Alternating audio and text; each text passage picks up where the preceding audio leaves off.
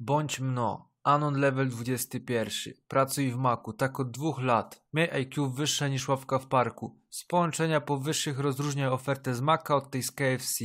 Piątkowy wieczór spędzasz w pracy. Piątek, jak wiadomo, weekendu początek.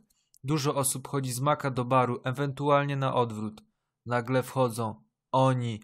Z ryja typowe patusy XXI wieku. Dresy z trzema paskami. Czapki z daszkiem. Seba w śniakach z ustawek. Karyna w śniakach od Seby. Ciężko określić czy najebani, bo ich wątroby pewnie widziały więcej alkoholu niż całe twoje drzewo genealogiczne razem wzięte. Seba nie ma połowy zębów. Spod podwiniętych rękawów i nogawek wystają mu tatuaże. Hehe, z ziółkiem. Karyna ma kolor sosu pieczeniowego. Brzuch rozmiarów piłki lekarskiej. Mimo godziny prawie 23 między ich nogami śmigają dwa gówniaki. Sala prawie pusta, więc słychać ich idealnie. Zaczyna Seba. To co bierzemy? No happy happy dla Brianka i Justinka. No to wiem, no. Ty sobie weźmiesz co tam chcesz. No, no, a dla mojej świni?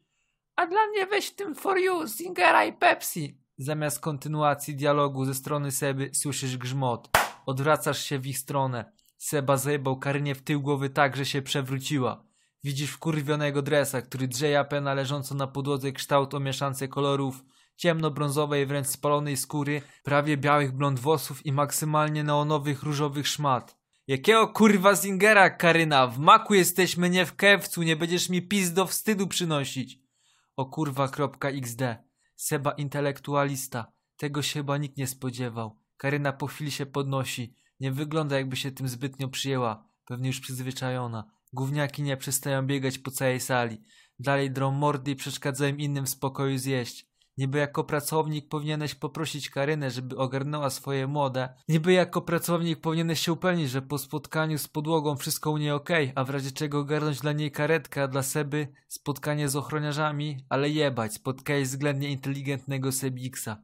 Drugiej takiej okazji nie będzie. Seba podchodzi do kasy, obsługujesz go. Cały czas się uśmiechasz, chociaż zazwyczaj tego nie robisz w pracy, bo masz alergię na wszechobecnych idiotów chcących kupić Zingera albo Pepsi w maku. Po chwili wydajesz im żarcie kupiony z 500+. Plus. Ej, a mogę jeszcze jeden ketchup?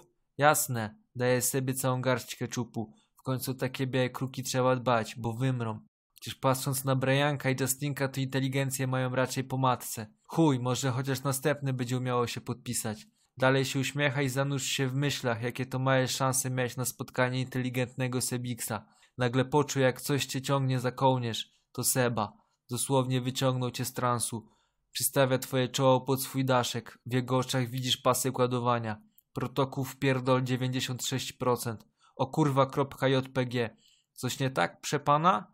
Pokazuje palcem na stos saszetek keczupu na swojej tacy. Powiedziałem jeden ketchup. Ty głupi jesteś? Szkoły nie dałeś rady skończyć, przez to pracujesz w maku? Ja tylko chciałem być uprzejmy. Myślałem, że dam panu trochę więcej. Na zapas. Na zapas to się możesz pomodlić, bo już długo tu nie popracujesz. Widzimy się po pracy. No i chuj.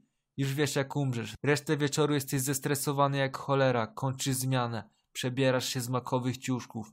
Wychodzisz przed tobą Seba.